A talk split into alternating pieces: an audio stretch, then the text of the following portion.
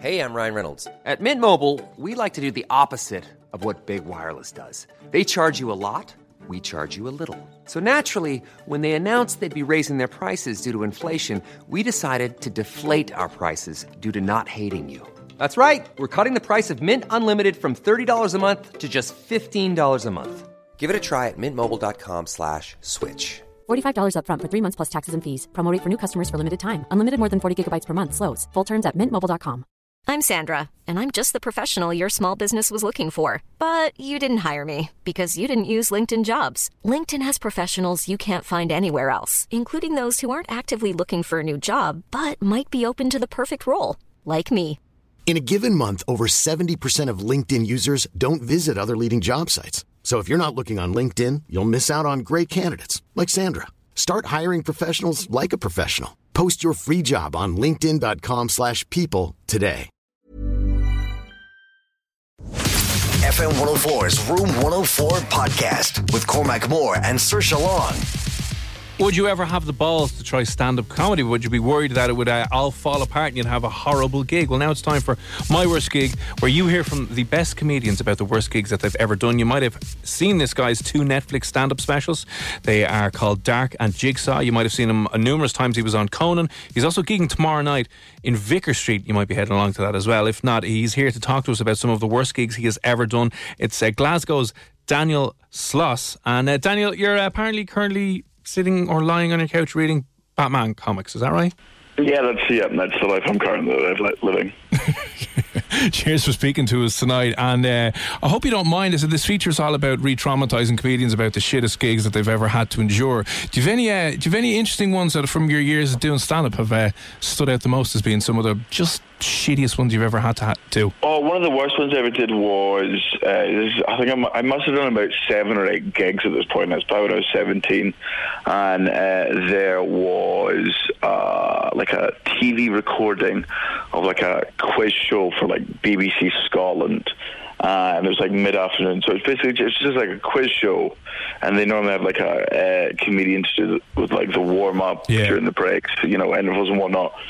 And uh, the normal guy that they did, a friend of mine called Joe, uh, couldn't do it anymore. He's like, oh, you know, you're new, you could do with the money, and you know, it's a good opportunity. You got to learn to do this. I'll put your name forward, put me in. Yeah, I remember being at home. I think it was like a Wednesday or something. And they phoned up. And they're like, oh, can you come in? And I was like, it's in like an hour. I've got to drive through the Glasgow I'm in my underwear. Like, I'm not interested.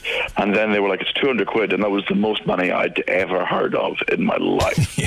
and I was like, well, that's like, obviously I'll just do the gig for 200 pounds. That's a house deposit. Yeah. Like, I'm not, I'm not, I'm not the best at math, but I think 200 pounds is a million pounds.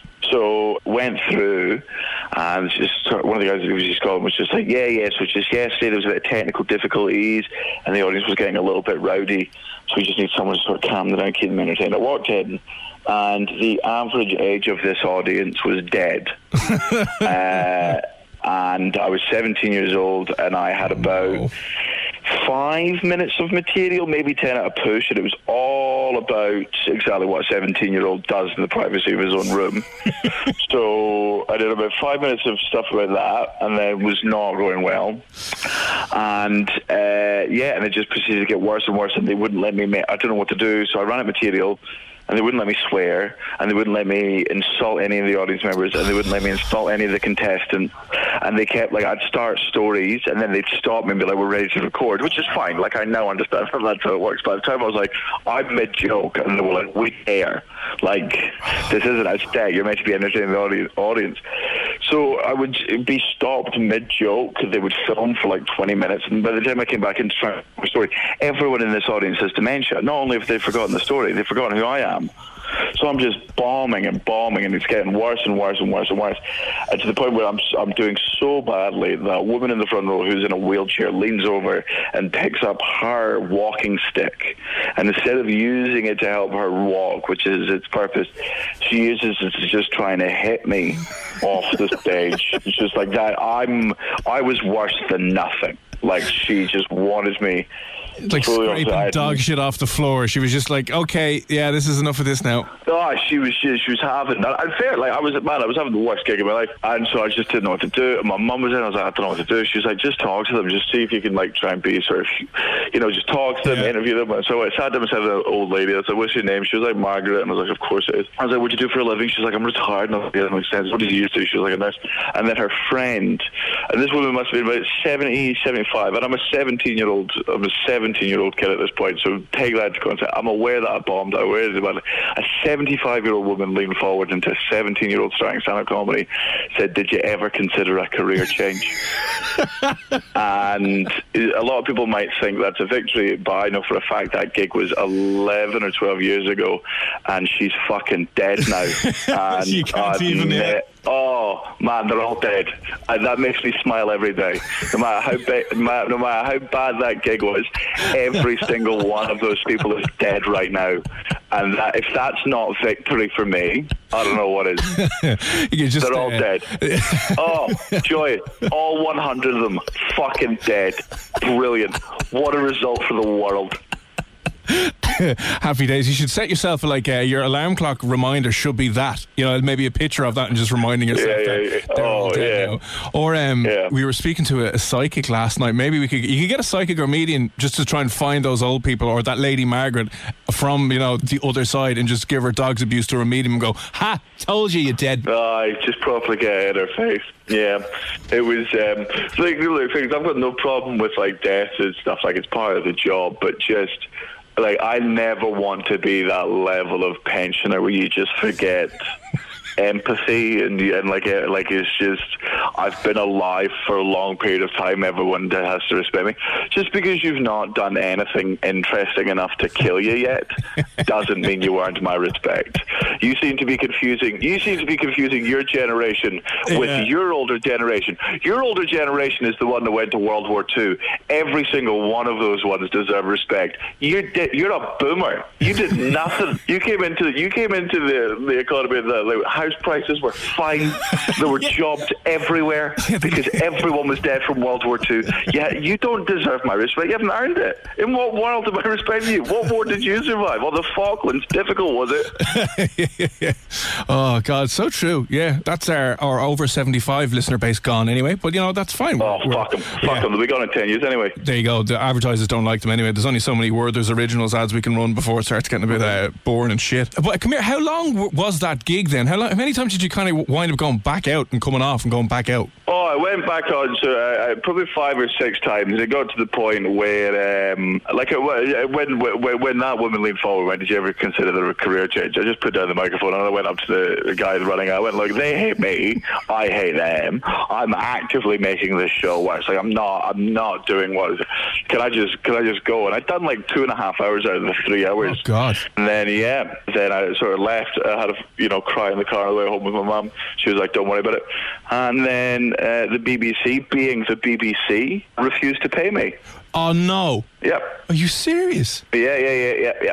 Absolute arseholes. Uh, what, well, what I will say, the stipulation that I should, since then, the BBC, I think four years after that happened, the BBC did apologise and then pay me the 200 quid. Oh, but that they? was only when, yeah, yeah, yeah, but that was only when they wanted work out of me. they were like, actually, this guy, this guy's not too bad. Yeah, maybe we. Yeah, should- yeah, yeah, yeah, yeah. Yeah, yeah, yeah, yeah. So that's why I mean that's why I've always had problems with them, especially with stuff. Well, That's a nice, tough one to get under your belt when you're nice and young, I suppose. Because uh, uh, No, a lot of people made an. The thing about me, look, is I'm a stubborn piece of shit. A lot of people made an enemy for life that day. Now I've outlived a hundred of them, and I, re- uh, uh, I've, I've still got my list. But I'm like Arya Stark. just hammering on through and ma- making sure you're going to get every single one of them before before, before your life's out. Anyway, have you had, had any other ones that were anywhere near as bad as that one? Because that's pretty, that's pretty shit. I had a pretty awful one in Dublin years and years and years ago, and a, and a, one that was just um, yeah was uh, which and it's enti- this one is entirely entirely my fault.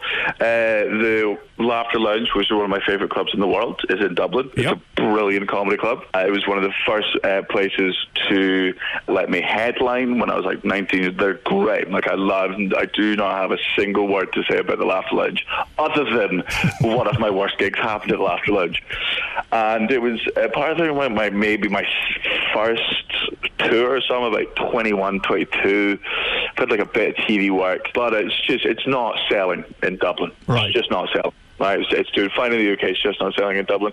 I don't know this. Nobody wants to tell me this because you know, the, you know, then I'll get in my head and whatever. So turn up to the Laughter Lounge. It's a beautiful room, big, big, big room, and there's about ninety people in there, and it's on a Wednesday, and I'm like, all right, this is all right. But like, there's one party of like, I think it's like forty people in the front row, and it's like 37 hairdressers, or they all came from like a, hairdressing department in, in, in, in like uni or college or whatever, and then like three blokes who were also part of the course. And they uh, two support acts, and they st- they just talked all the way through the opening act. Like they uh, like just talk, not watching the comedy, not listening. Like they, uh, my friend Kai engaged with them, got involved with them. Like they would laugh, and the second you stopped talking to them, they would talk amongst themselves. Yeah. And it was just so disrespectful. Like it's just uh, I've, I've never understood people that just go to comedy, and Especially when they front- pay in, you know what I mean? And then, Yeah. like, oh, they're committed now. And then they're like, nah, actually, we're just here for a chat. Yeah, so they're just sitting there ignoring it, being rude. Uh, the rest of the audience are getting wound up, but you know, and then eventually at the end, when one of the guys says, he's like, "Hey, look, you know, Daniel's coming on. It's his tour. He'll be on after the break. So please be quiet during that time." And then we have an interval, and then I come on, and they are talking straight away, just straight away, and I'm so wound up as well.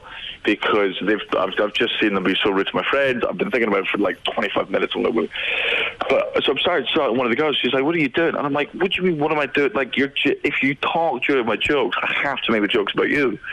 Like, it's you're not allowing me to do my material." She's like, "You're just being mean." And I started talking to one of the guys. I'm like, "I can't, I can't verbally abuse you. Like, I'm just because I know I'll make you cry." So I need to. So I was like, for one of the guys, I'm like, "What do you do?" He's like, "I'm not doing anything." I'm like, "I don't give a shit." Like I have to. Insult, I can't come after the girls because I'm just, I'm just not comfortable doing it. To be honest with you, so I started insulting him. You know, and not clever insults. I was 21. I was angry. It was a lot of abuse. There was nothing intelligent about it. And then just one of the girls, one of the girls goes, "Who do you think you are?" And I snapped. Right, I had, and I was like, "Who do I think I am? Who do I think I am? I think I'm the guy whose name's on the fucking poster. I think I'm the reason everyone in this room is fucking here. Like that's who I. I think I'm Daniel. So, like this is my tour show. Why have you come to? Now, here's something that the staff from the Laughter Lounge had not told me before. Uh, was turns out my ticket sales were so bad that they just put it out on Groupon, and like so, se- so like seventy to seventy-five percent of this audience have no idea who I am. They have no clue. They just they got a text to their phone. Hey, it's Wednesday. You got nothing to do. Here's a lot of cheap tickets because nobody wants to see this guy. And then this, so she's like, "Fuck it, yeah, it's three pound tickets. Who cares? we'll go see the comedy show at the comedy club, right? Yeah. Where we don't know who's on because why would we? Two comedians we've never heard on. They're talking about this headline or whatever. I go, who do you think you are? And then I give this lecture as if the rest of the audience is going to be like, yeah, we all paid to see him. Like four people had paid to see me. The rest were just attending the laughter lounge. so there's me on this horrific high horse. Oh, God. Oh man, man, it was and and and uh, uh, for the record, every no one at the laughter lounge has let me live that down, and absolutely to correct, like absolutely correct. I came back. I can't remember the name of the sound guy, but he came back and he was just like, "Man, we were all dying in the back." I can laugh about it now, but at the time it was utterly, utterly excruciating. Like I had to. It went so badly that I had to bring my support back, back on Oh, to no. just. Oh yeah, yeah. Yeah, it was. Oh, Um, that's- uh, that's special. It was, a, and it was. It's all my fault. It's all my fault. Like that was an absolute. Not it's all my fault. Like they shouldn't have been talking, and uh, but there were more professional ways to handle it that I now know. slightly. Uh, yeah, yeah. I Yeah, yeah, yeah. No, look, uh, look. It's. I'll tell you. I'll tell you one thing. I've, I've never in my life been arrogant on stage like that again. I've never. Since the, since even then, like, look, I've got a little. Thankfully, since then, I've got a little bit of you know success. Like, I've, I've got two Netflix specials. Is the Laughter Lounge one one of the specials? Because that would have been No, no, magic. no, no, no, no, no, no. I- I'm still, I'm still too scared to show my face there. uh, but no, like I I played the, I played the Palladium for two nights three weeks ago, and I still have a little bit of paranoia in my head. Being like, don't. Some of these people might not have paid to see you. Like, Yeah, you're looking at the crowd going, how many of these are Groupons? Um, yeah, just- how many? How many, man? You can never tell. Do you start off by that maybe at the next gig, kind of going, just show hands who here got this on a Groupon or a dodgy website, and then we'll take it from there. Yeah, yeah. yeah. Oh man, it's it's it's, it's genuinely traumatized me for life. It was like just, I. Don't you know I who I am? No. Yeah. Oh, yeah. It's exact. Don't you know who I am? Absolutely, none of us do. Not only that, and also, by the way, just so you're aware, neither does anyone in Ireland because you yourself sold about twenty tickets. Oh, Uh, God. That is absolutely brilliant. But li- but listen, no, we're not going to obviously end this on that and kind of going, haha, just remember that shitty, shitty gig over in Dublin because you're obviously playing Vicar Street tomorrow night in what I think is your 10th solo show. Tenth solo show, uh, it's uh, uh, and it's 'cause I, I I played in Ireland last year with this show, and it sold out. So it's nice to be bringing it back. And I'll also be, uh, I think, and I think we'll be adding another date in uh, Dublin at some point. October, I think, as well, was it? Yeah, yeah, yeah. So, so it's yeah. So it's for me. It's really nice to for years and years and years. When you know, I don't know why Ireland ignored me, uh, and then the one time I went over, I absolutely aren't being ignored. Oh my god, that's brilliant! But, but before I maybe uh, we have a little bit chat about that show, can I ask you quickly about what is the story with you on, I suppose, a crusade to break up relationships? I'm on. I'm on, I'm on no such thing. It's absolutely no, no, no, no. I just, I just happen to be keeping a tally of how many relationships I've cured. Because I see it, it, it's over. Um, I saw on your Instagram or Twitter recently. It's over hundred divorces now and several thousand relationship breakups. So what's Thirty-five thousand breakups. Yeah. thirty-five thousand breakups? So for someone who's listening to this right now and kind of hasn't really got a clue where how that came from, what uh, how is it tied into the show? The, is it based off your second show? Is it? Yeah, yeah. So I got, I got two shows on Netflix. The first one's called Dark. The second one's called Jigsaw.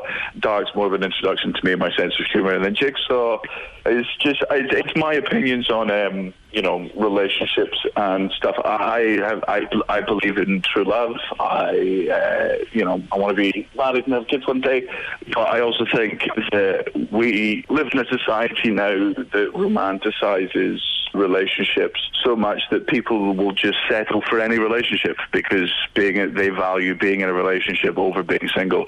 So regardless of how bad their relationship is, to them they think it's better than being alone. And as someone who, for years and years and years, was happily single, I, I, just, I just absolutely disagree with it. I think being single is great. So I just talk about it. So I talk about my opinions on, you know, love and relationships. And, you know, my friends are in good relationships. And then my friends who are in relationships who I know the only reason they're in that relationship is to learn how to love themselves. And turns out my little silly rant uh, has resonated with, you know, roughly, you know, 35,000 people. Yeah, because I've seen that. So uh, obviously, you've mentioned that people have seen the light and decided that you know what, paying the rent with this person is a positive, but there's a lot of other negatives. So maybe we should uh, call this a day. And you broke the 100 divorces recently as well. So if you're listening right now and you haven't yet seen the specials, they're up on Netflix, available here now. There is the gig tomorrow night. Is there tickets left for the Vicar Street gig tomorrow night? Do you know? I think this is just the last few, few left. And then there's the one in October as well. Yeah, so the last few tickets as well. If you want to go see it, do go see it. It'll be a phenomenal gig. And so Daniel Sloss is one of the stars of comedy at the moment, touring all over the world. Ticketmaster.ie. What is your uh, social media handles that people can stalk you on as well? Just uh, Daniel Sloss and all of them. Just S L O S S. Brilliant. Listen, Daniel, thanks a million for coming on this evening and sharing that magical story about the, the lounge and the and the quiz show. And uh, whenever you're back in Dublin, do give us a shout. Thanks very much, buddy. I appreciate that. Mom deserves the best, and there's no better place to shop for Mother's Day than Whole Foods Market. They're your destination for unbeatable savings, from premium gifts to show-stopping flowers and irresistible desserts. Start by saving 33% with Prime on all body care and candles. Then get a 15-stem bunch of tulips for just $9.99 each with Prime. Round out Mom's menu with festive rosé, irresistible berry chantilly cake, and more special treats. Come celebrate Mother's Day at Whole Foods Market. Even on a budget, quality is non-negotiable. That's why Quince is the place to score high-end essentials at 50 to 80% less than similar brands. Get your hands on buttery soft cashmere sweaters from just 60 bucks, Italian leather jackets, and so much more. And the best part about Quince, they exclusively partner with factories committed to safe, ethical, and responsible manufacturing. Elevate your style without the elevated price tag with Quince. Go to quince.com slash upgrade for free shipping and 365-day returns.